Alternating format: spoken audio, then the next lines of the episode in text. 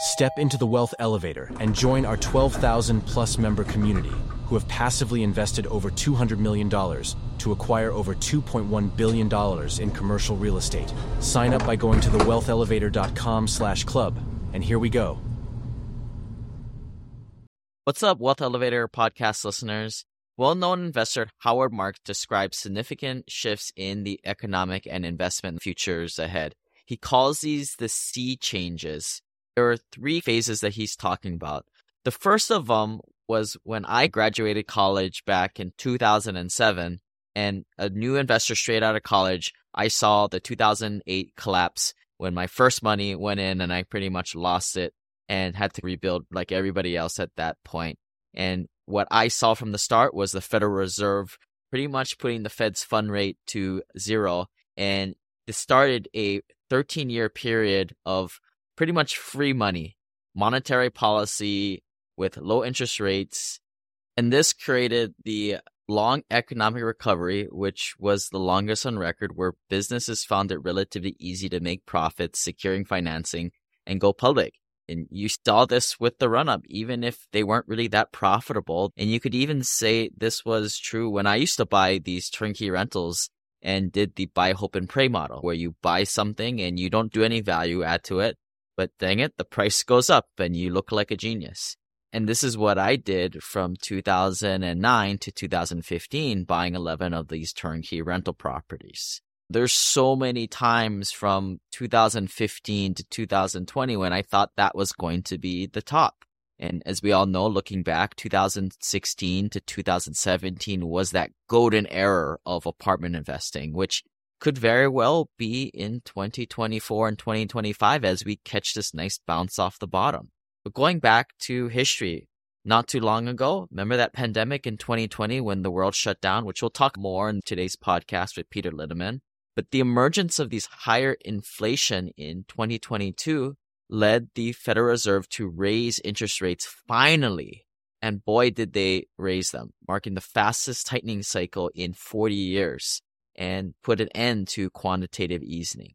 Howard Marks emphasizes that these changes suggest a fundamental altercation to the investment environment, indicating that strategies that worked well since 2009 may not be effective in the future. Additionally, I've taken this as a signal that future investing will be much harder in the future. At least we haven't figured out where the easy wins are at this. And perhaps we may need to start looking at other investment methods, such as private equity. Heck, I've even started to join my local Hawaii Angels group here in Hawaii to invest in venture capital type of investments. Yeah, I'm looking at all types of things right now, even things that aren't making money yet because I feel like you just hmm. can't do it the way we used to do, at least for the time being until interest rates come back down. I do not believe in the whole let's just wait around until all signs are green because then you have missed out on all the bounce off the bottom and the good returns. But I understand where investment mindset comes from, right? Right now are times of fear. And in times of fears, when the professional investors get in and get most of the returns. It's the amateurs who wait till things are going to be good, maybe in 2026 and 27. It's those same investors who were late to the party in 2021 and 2022 and got hurt the most.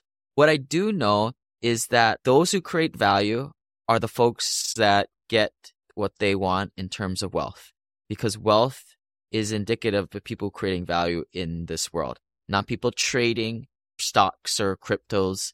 And that was something I learned a long time ago on those initial turnkey rental properties where I didn't do anything to the asset. When you're relying on the market to continue on in a positive direction, I think that can make you lazy. And if you're assuming the worst, that we are in a situation where we're going upstream, the only way you're going to be successful is to value add to the asset. If you're a passive investor out there you're not going to be doing any general partnership, value adding yourself. I think this is the most important time to get around other purely passive accredited investors and huddle up. The best opportunity for this is at our next annual Las Vegas retreat coming up in January 12th to 13th. This is your opportunity to meet other purely passive investors and, and really figure out the, out of the people who are not frozen with fear where to put your money so you can deploy even if you are deploying in an upstream battle. To learn more, go to thewealthelevator.com slash Vegas, and you can check out all the past videos that we've done from the past events that we've done. Basically, it's a good time. And we've also tried to cram everything down into a two day program from a three day program, knowing that a lot of you guys have to get back to your families and it's just really hard to get away. By the way, remember that weekend is a three day holiday. So you have an extra day to recover from the weekend of fun. So enjoy the today's podcast. Remember, he's one of those guys that aren't these fear porn guys on YouTube that just want to scare you. And remember, there is always opportunity out there it just depends on the deal and you have to be adding value to the asset. Hello, investors. Yeah, market update and forecast for the remainder of 2023. I have Peter Linneman on the line, who is a, esteemed professor. You guys can check out his work at Linneman Associates, where he writes this Linneman letter a paid newsletter that I got my hands on and I started to dig in and started to add it to what I read. As much as I've always told you guys, be careful what you see out there in podcast land and YouTube world. And uh, a lot of people are just a lot of doom and gloom. They don't have PhD in economics like Mr. Linneman here. Our listeners have heard it from me. What's been happening with the Fed after the COVID pandemic and the stimulus, but maybe real quickly, just in your words, to for people to hear it in a different way. Catch us up. What's been happening post pandemic and where we are now, just so everybody's on the same page. So let me, if I might just take a quarter step back, which was to remind people if we were sitting in February 2020, the economy was hardly perfect. Markets were hardly perfect. But everything was normal-ish with lots of challenges, but that's always true, right? There's always challenges. I'm 72 years old and every year I'm alive, there's always challenges, right? And then the pandemic and people forget it shut the economy down. Like a third of the economy of the world stopped. You wanted to get cataract surgery, you weren't allowed. You wanted to go shop at a mall, weren't allowed. And I'm not saying good or bad, just factually. Supply plummeted, demand plummeted. 23% of the labor force was collecting unemployment. Just a little over three years ago, 23% of the workforce collecting population. You forget. And everything since then has been dealing with long COVID, long economic COVID, right? Which is, oh yeah, these consequences didn't go away overnight. And a lot of the consequences went away quite quickly, but some of them have lasted among the ones that have, I'll give you one that's clearly is the return to office, right? Nobody talked about that in 2019. And today it's a real issue, right? That's long economic. Let's talk about inflation. We had inflation one and a half, two percent for 30 years or more. And we thought it was a big deal if inflation went from 1.8 to 2.1. I was like, Ooh, and suddenly we overnight got inflation. Why? We got overnight inflation.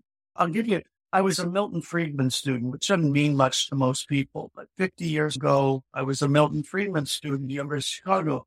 And you'll hear Milton passed away be quoted saying, inflation is always and everywhere a monetary phenomenon. He did say that, but what they don't tell you, also said was because.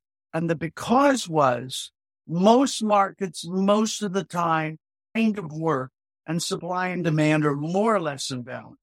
So it's highly improbable that you would have an economy where for item after item, demand systematically outruns supply. And that was true until we shut down the economy. And then demand came back a lot faster than supply because a lot of businesses went out of business. Lines of production were shut down transit was regulated, airline pilots were let go. You know, all that, right? What do you have when you have across the economy demand coming back faster than supply?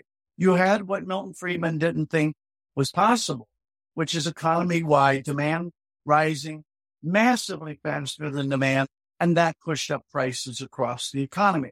The Fed has an index of what they call supply chain issues, but it's really shortages. That's really what it is. And you can imagine most of history, we don't have shortages. We get a little shortage up and a little shortage down and a little shortage up and a little glut and look.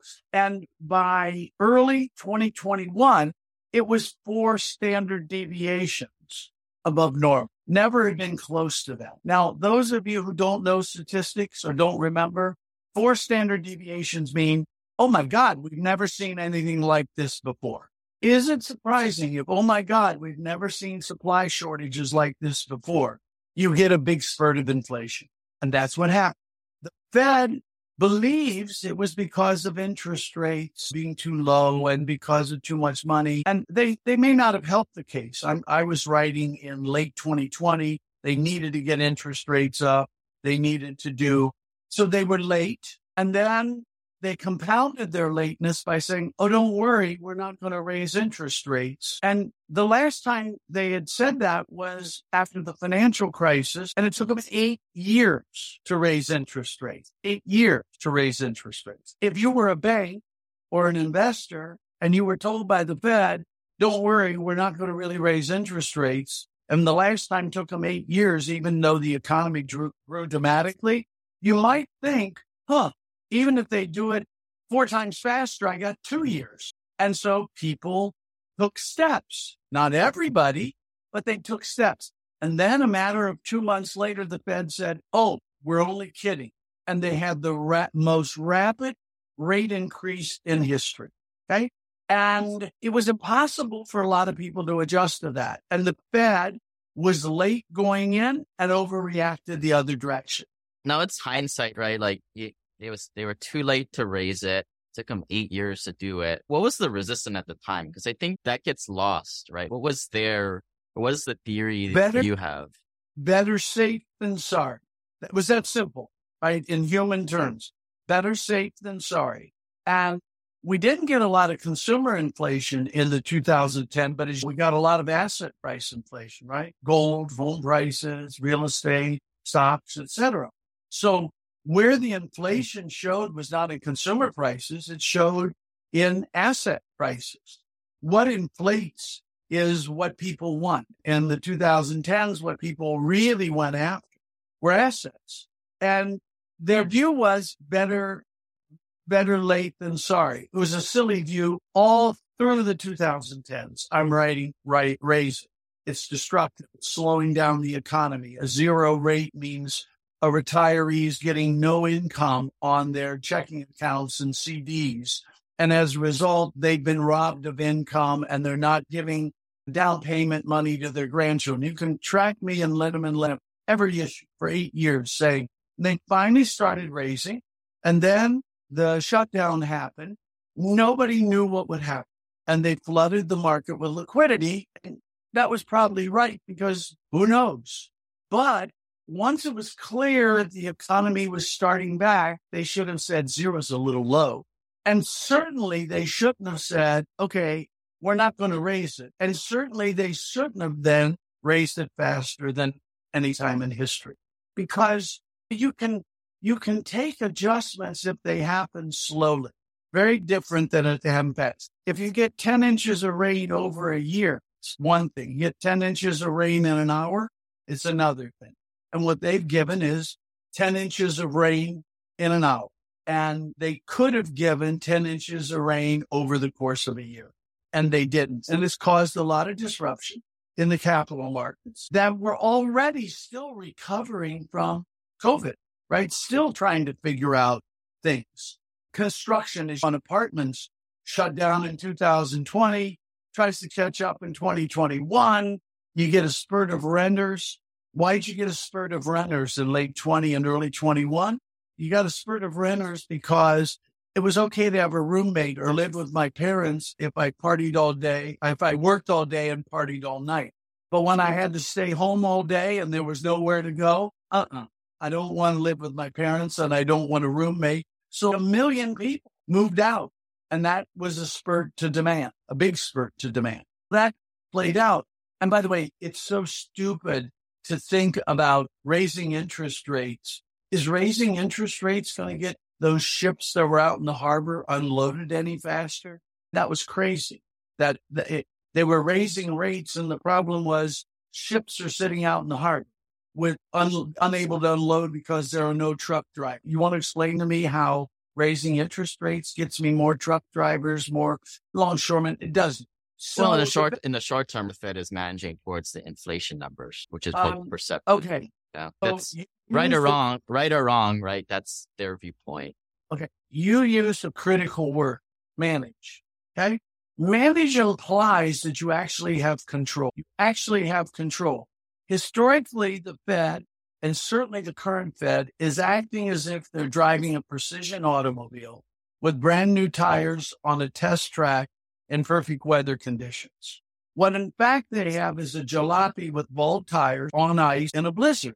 So they have some control. They don't have that kind of control over the economy. It's absurd to think so.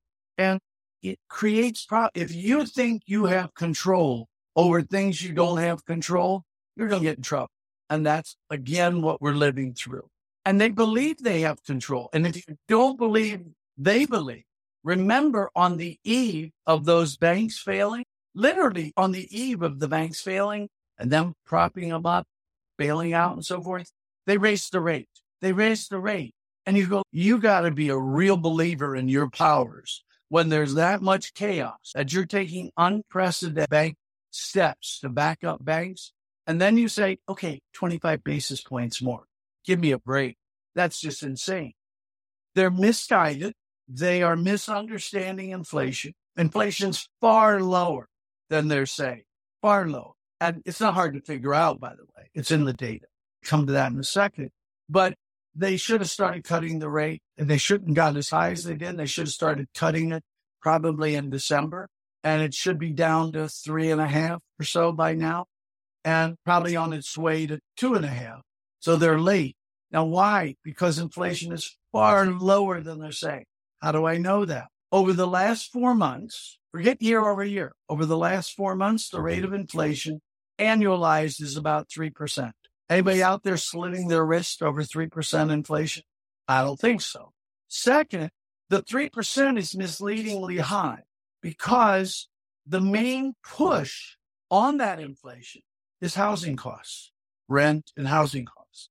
Now, take two parts. Two thirds of American households own their house, right? How much did their rent go up last month or the month before or the month before? I own my home. My rent doesn't go up.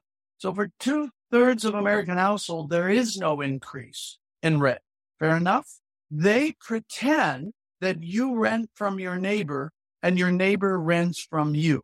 That's absurd because it's not true. You had no rent increase. By the way, maybe if you rented from your neighbor, you would have had a rent increase, but you didn't. Second, the numbers on rent. So the other third of American households is basically about six months ago. Now your listeners are a lot of them in multifamily. You're in multifamily. If I say to you, how much were rents increasing six months ago across your portfolio?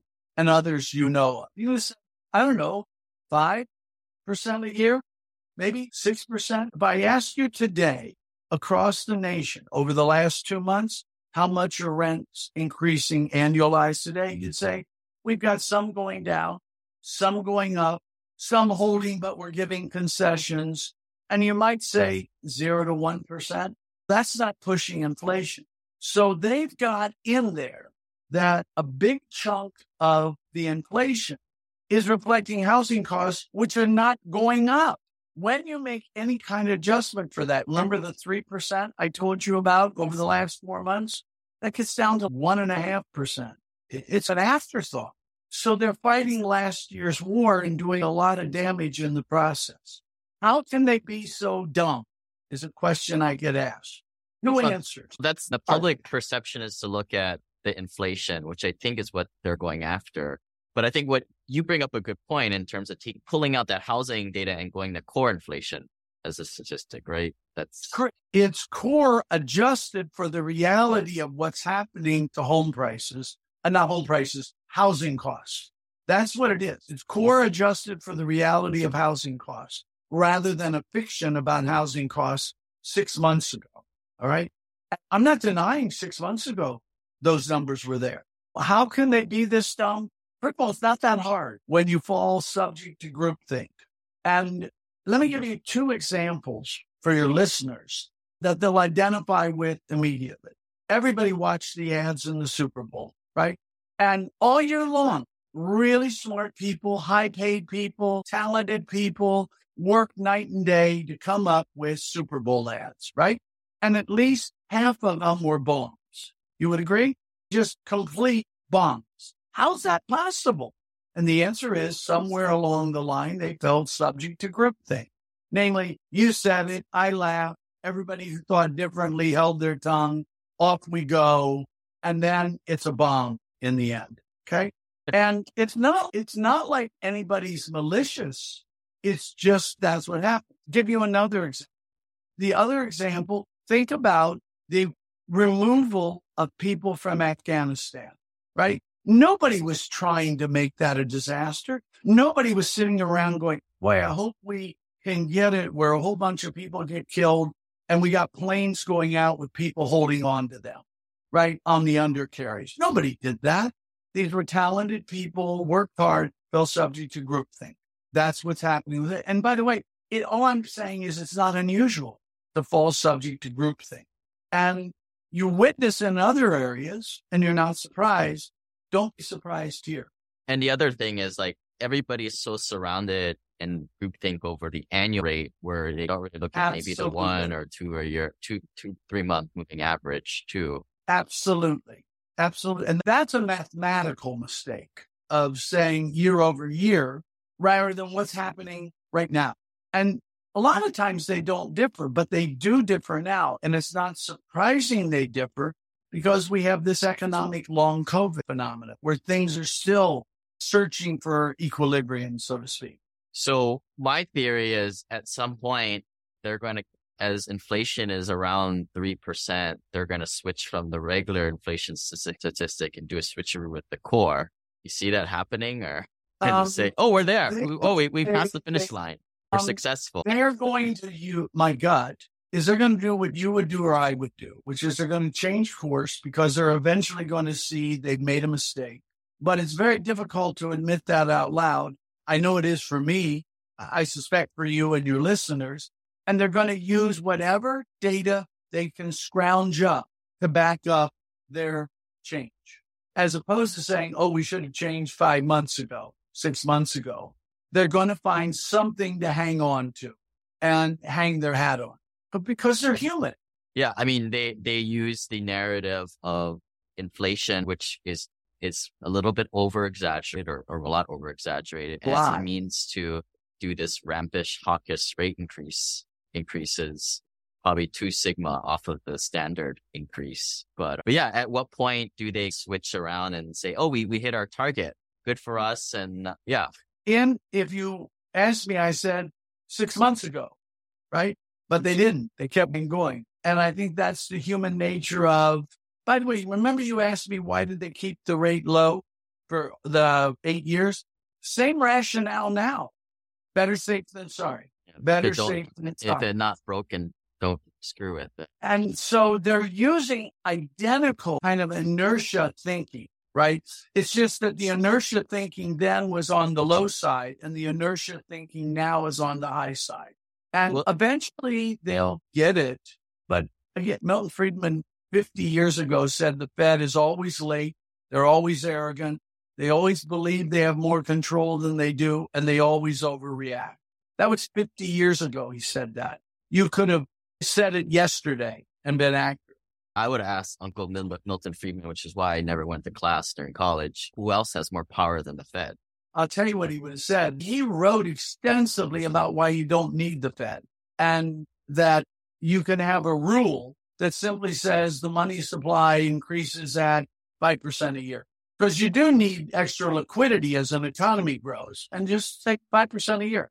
And that gives you room. And I don't need a Fed to say 5% a year. And his reason was not that he used to say that a benevolent, all knowing Fed would do better than a rule of 5% a year. Unfortunately, we have neither a benevolent or all knowing Fed. And so even though a fixed rule is not perfect, it might be better than non-benevolent, non-all-knowing. Now, there's a lot of debate you can have around that. But th- remember, here's one thing to remember. Before 1913, there was no Fed. There was nobody setting in. Who set interest rates? All of us. All of us. And they they expanded the money supply as they thought the economy needed more money. It was that simple. We didn't have a Fed. And there was a long debate about do we get more stability with the Fed or without the Fed?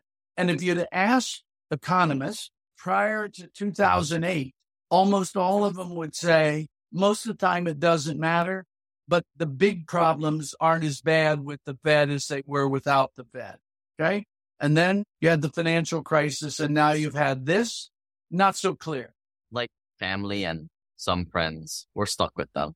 It is what it is. Oh, no doubt about that. Things for listeners to remember is the U.S. economy is not the client of the Fed. First and foremost, the Fed was created, was in 1913, 1914, whichever, for the purpose of safety and propping up banks. So it was created for. Their mission for the economy came about because the belief is if you have the banks backed, you've got the economies back. And there's some truth to that, but it's hardly exactly the same thing. I can help banks without helping the economy. I can help the economy without helping banks. And the Fed's first and foremost job is to save banks and the banking system. Not you as a borrower, not you as a worker, the banks and the banking system. So we'll circle on some of those political influences at the end of the show. We'll come back to that. But one of the narratives for keeping the rates where they're at right now and not dropping them right away, like how they've done the last several times is, I guess, Powell doesn't want to be like Volcker and drop the rates too soon. What's your thoughts about that? It's too late already. And Volcker was much better. Volcker was much better driver, as was Greenspan. There wasn't as much groupthink at that time. There was much more internal dissent at that time, especially during the Volcker years. There was much more dissent, internal dissent. And internal dissent is a good thing, right? There's been almost no internal dissent in the Powell years. And that's worrisome. Think about it. You and I can easily disagree. You can talk to 10 other people who can easily disagree. You're telling me nobody disagree? That should worry. So let's switch to the future and where the rubber meets the road, at least for us, right? Real estate investor in the commercial space, catch us up to the big players. Cause I think a lot of the investors, they don't really have insights on what the institutions are doing and the big lending houses. Catch us up to there. Big money center banks, the seven, I think it is, big money center banks have huge reserves and they have a lot of capital. They are reluctant to lend aggressively because there's uncertainty about what the Fed's going to do. And what the Fed does affects their balance sheet. And they don't want to be caught out if the Fed raises another 100 basis points. So they're hoarding cash a bit now, are they making loans? Yeah, but selectively at lower leverage and at higher cost. Now that's the big money center banks. The non-money center banks don't have near the reserves because of how QE was implemented. The rise in interest rates has really hit their balance sheets hard. Um, they are basically treading water and hoping interest rates come down, which would help their balance sheet. And in the meantime, just focus on the best of the best, right? As the only thing you do, roll over the best of the best. So debt markets are a little tight. Multifamily, the notable exception because of Freddie and Fannie, who are still active. However, the banks, particularly regional banks, are important for construction development and they're sitting on the sideline and only doing for the best customers development loans and at lower loan to cost and at bigger spreads. And th- you can do it, but it's hard. And that's why you've seen construction activity for multifamily going down quickly. It's really falling quickly because if I can't get a construction loan, it's hard. And that's why we've been trying to push so hard to get out into the waters now before things really get crowded, maybe in the next six months to a year. I agree. And that, but what I would tell people, we've done a fair amount of research on this, is that times of capital market disarray, this would be one of them, financial crisis, 9 11, early 90s, early 80s, oil embargo. Those are the type I'm talking about. If you have equity and you go in when everybody else is a bit frightened, you'll do better than normal return over a five to 10 year period. Why? Because it's a tough business. It's a competitive business. If you have an edge, you generally will win. I don't know if you win in a day, right? Given enough time, you'll win. You and I might actually score a basket on Denver Nuggets and get ahead two nothing. But I don't think we're going to win. There's a long run phenomenon there. And the and in if you can get a competitive advantage, and the competitive advantage is having courage and capital when courage and capital are scarce. And right now, courage and capital are scarce. And I think this is an extraordinary time to do it. But instead of doing it at 65% debt, you have to do it at 55% debt. Instead of having a construction loan at 70% of cost, you have to do it at 50% of cost that means you need more equity. And equity is hard to come by when capital markets are scarce. That's why if you can do it, it turns out really well. So I actually think this is a very good time. Not if you're going to hold a day or a week or a month, but if you're going to hold five, ten years, I think there's an extremely good time to get in. But you got to get in with more equity. That, and that, that's the problem, right? For re- retail investors out there, they when you add in more equity, then your return on equity goes down. Mm-hmm. And what once used to be a 100% return is now a 75, 80% return just because of that. But you're not taking into account that advantage phenomenon when you're selling with less Correct. competition out there. You're dead on. And not just when you sell, that three years on, four years on, and the debt markets are back and you're going to refinance favorably and you're going to rents are going to grow faster than you pro forma, than you reasonably pro forma because a drop in supply that happened. Yeah, right. And those are hard to underwrite, but what we found is they come true in these periods of capital market distress. Yeah, this is exactly that Warren Buffett quote, right? When there's blood in the streets, now's the time they get greedy. Was it who said that? I, he said something something like that. It may have been it may have been John David Rockefeller, but yeah, same concept. Yeah, but th- there is this sense that unless you think capital markets never recover, and unless you think the economy never stops growing, not just next week, but for a long time. Come on, I want to be along for the ride. I particularly want to be along for the ride when other time when other people had a hard time getting on the bus. Exactly. So let's talk a little bit about I've been seeing I mean this maybe this is a little bit of an anecdote from my end being on the street. It a lot of the in some of the institutional players have been sitting on the sideline for quite some time now, maybe six months to a year, 2022. And we all know that they get paid to deploy capital and they need their individuals need their little bonuses. I've been seeing them coming back in to the market on some of the larger assets. Especially in multi, because Freddie and Fannie still are there on existing stuff, not so much on development, but they're coming back. Look, they've got capital, they've got to use it. Investors gave it to them. Put it this way I was an investor. I gave it to a big institution to invest for me because I had no idea what to do with the money. And I trusted that you would. What, you're going to give me the money back saying, I have no idea either? That's not a great business model right? To say, you gave me the money because you didn't know what to do. And I'm going to turn right back around and say, I'm clueless too. So you know they're going to invest. They're going to hang on a bit because they're waiting to see how much disruption this capital markets creates. I don't think it's going to create big disruption in multi. It is going to create a lot of disruption in office, but I don't think much of the money wants to go into office. That's a separate issue, right? If lenders aren't lending, they're going to sit around as long as they can, right? Because they want to spread their money out for diversification reasons. They want to spread it out for the juice of leverage, etc.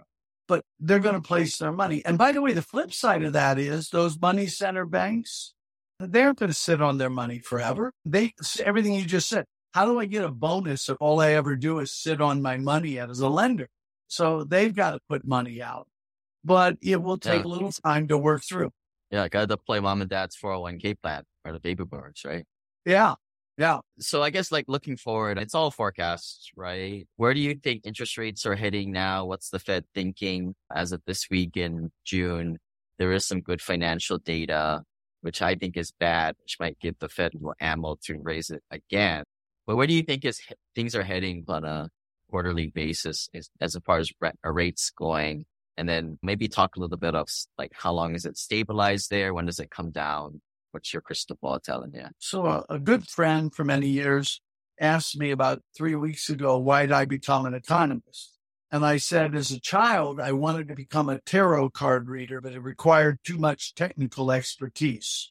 So with that disclaimer, what is the Fed thinking? The Fed is thinking inertia, right? Better safe than sorry. Better to keep the rates up and get some unemployment. Because by the way, every time the Fed says they want unemployment, I say, I'll tell you where to start. Why don't you start with your staff? Of course, they don't mean that kind of unemployment, right? They mean others. I think eventually, and eventually is probably in the next three to four months, they'll declare victory on inflation and they'll pause and they'll start lowering rates. What they're thinking, they believe in the Phillips curve. They believe there's a trade off between inflation.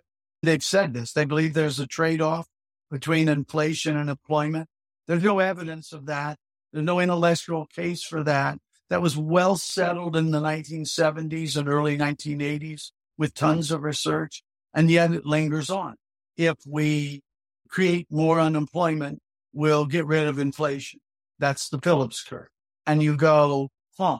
So they're being guided by something that is not intellectually sound or empirically sound. It's been shown not to be the case, but that's what they're living by. Given that, they're going to do some damage before they're going to get where employment goes way down, like the data you were talking about. What was the last month? We added 360,000 jobs. Everybody in America was happy except the Fed. If last month we had lost 360,000 jobs, everybody in America would be unhappy except the Fed. That's a crazy economic model. That's just insane. But that's what they're living. That's what they're thinking.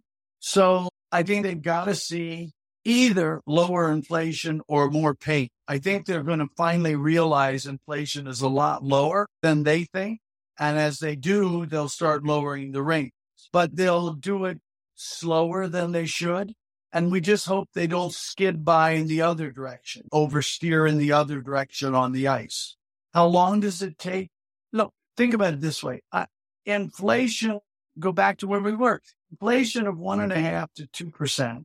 And you say the short term rate should be 50 basis points above that. It's not risky, right? On the short term. So let's say 1.75% inflation, short term rate two to two and a quarter. The long term rate, 100 basis points above that, 125 basis points above that. And that's it. And it'll take them a while to get there and they're going to overshoot as they go. There we go back up a little bit, but not off, off the highs and off the lows. And the money starts flowing again. And as the money starts flowing, cap rates improve. The money's got to get placed. And as that money gets placed, it's going to chase assets. And as it chase assets, it's going, the money coming back is going to come back faster than the physical stock of property, right? So the amount of money chasing the assets is going to increase fast, then the stock of assets increases, and that's going to push prices up, which is cap rates down. I'm not saying it pushes them down to two, but it's going to reverse this phenomena we've seen in the last, what, eight months, nine months, something like that. Another theory that comes up to knock the rates back down is the next year being an election year. We talked a little bit how the Fed is connected some of big corporations, the banks. Maybe you think yeah, there's a linkage there, there. Yeah. There, sorry. There are two political theories about Fed's behavior, political conspiracy theories, if you will. One is the Republican conspiracy people say the Fed's trying to inject all this pain on the economy so that by, I don't know, November of this year, they can start miraculously making everything better. People will forget the bad times. It'll all be glorious in the run up to the election next year, and the Democrats will benefit. Interestingly, the Democrat conspiracy people say, no, the Fed is raising rates now to torpedo the economy and Biden and Democrats so that they get blamed for all the pain that's going to incur in the economy. And that will help the Republicans in the election. I don't think either is true. I don't know that. I don't think either is true. I just think they're wrong. So thinking, speaking of conspiracies, what's one of those like economic maybe doom and gloom theories that something is going to end, like too much creditism or something like that, that, or another idea that you disagree with and why? I don't gen- basically. I know there was a time, it was 1930, September 1939 in Poland. And Poland kind of did come to an end in as the start of World War II came. That is not typical. And in my life, I constantly hear people saying the world's coming to an end. And the crazy ones carry placards out on the street. And the less, uh, the more articulate ones are in the media and politics. Let me put it that way. And the world's coming to an end. The world's coming to an end. There's going to be no money. We're never going to need office buildings again. Online retail is going to eliminate all retail. Nobody is ever going to work again. Remember three years ago, nobody was ever going to come back to work, right? All those people who were collecting unemployment had suddenly found a new lifestyle and they were going to magically just never come back. No one was ever going to work at yeah. a restaurant again. They all no moved to Boise, Idaho, apparently. Yeah, everybody was going to move to Boise, Idaho and have a bunker. I'm not a big believer that the world comes to an end. Does the world constantly change? Of course. But just like I don't go from your age to my age overnight, going from your age to my age, there are a lot of changes, but they're very incremental. Most of them are quite easy to adjust to, and the world doesn't come to an end. So this, there is this narrative constantly under many guises that the world's coming to an end. There are many horrible things in our economy. We could spend five hours just listing them. And we could have done it five years ago and 10 years ago and 20 years ago and 40 years ago. There's no shortage of horrible things in our economy, in our world, in our nature. But you know what? Basically, we keep growing. And yet we have little moments where we don't grow. But you know what? We basically keep growing. And I would, I just say, look, there's always problems. And in spite of those problems, the miracle of the economy is we grow, not because we don't have problems. Now, by the way, if we had an amazing school system with amazingly focused students and we just go on and on, would we grow faster? Yes. But in spite of that, we still grow. You can almost say that about everything. By the way, high taxes, bad regulations, in spite of that, we grow. And that's the real message I would have for people. You're in real estate. You're in the long-term business. Mike Milton had a, a loosely, or I'll paraphrase, which is if you're a trader, you need to know what's coming across the wire in the next five minutes. But to be an investor, you need to know what the newspaper is going to say five to 10 years from now. Be an investor. Don't try to guess what the, the wire is going to say in the next five, five minutes. Try to understand what the newspaper is going to say five to 10 years from now. Five, 10 years from now, the economy is going to be bigger. It's going to be more vibrant. Capital markets will be more normalized and by the way, we'll solve a ton of problems. Yeah. I'm just a stupid real estate investor. I got a 3.0 GPA in college, but I tell people they think I'm kidding. Don't get just too distracted by the shiny objects. And as we've gone through COVID, there's a million shiny objects, right? All this long COVID, supply chains, what is, how much unemployment, how much the interest rates, what are they? And those are all fascinating. But don't get distracted by the shiny objects. Focus on is it a good piece of property? Is it in a market that when you come back and look at the newspaper five to 10 years from now, it's going to say good things? Focus on is it well designed? Is it got a good operate? Focus on that much more so than will the Fed raise 25 basis points. Yeah. Pretty common case that comes up is like people will be like, Oh my God, I just, the commercial real estate world is going to crumble because there's oh. all these like loans that are expiring now coming for due. And I've been through this several times. Like I've seen this not happen 2018, oh. 2014. The world oh, doesn't end. Remember where in 2020, as the pandemic hit, nobody was ever going to shop in shopping centers anymore. Remember? Once the shopping centers were allowed to open up, retail sales in bricks are at record highs. Those, the world doesn't end. Our online sales are still, it, it, people came back to work at restaurants. Things change, but slowly. I think it's great that investors are some are now aware of these types of things, and perhaps it skews more to them being too hyper aware of certain things and freaking out Correct. about it. But I that I think is great. But I think it's ignorance. Let's see, over ignorance is bliss, and a lot of people are really blissful.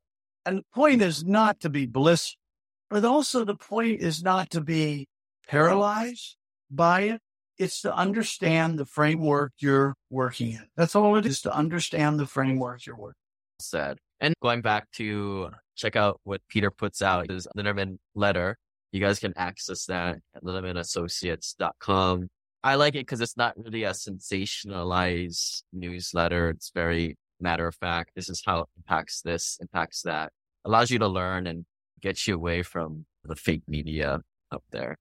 But I, I tried. It's hard to be on the cutting edge and keep putting out this fear porn and sensationalizing things to get all these like viral viewerships from a podcaster or a YouTuber perspective. It's stressful.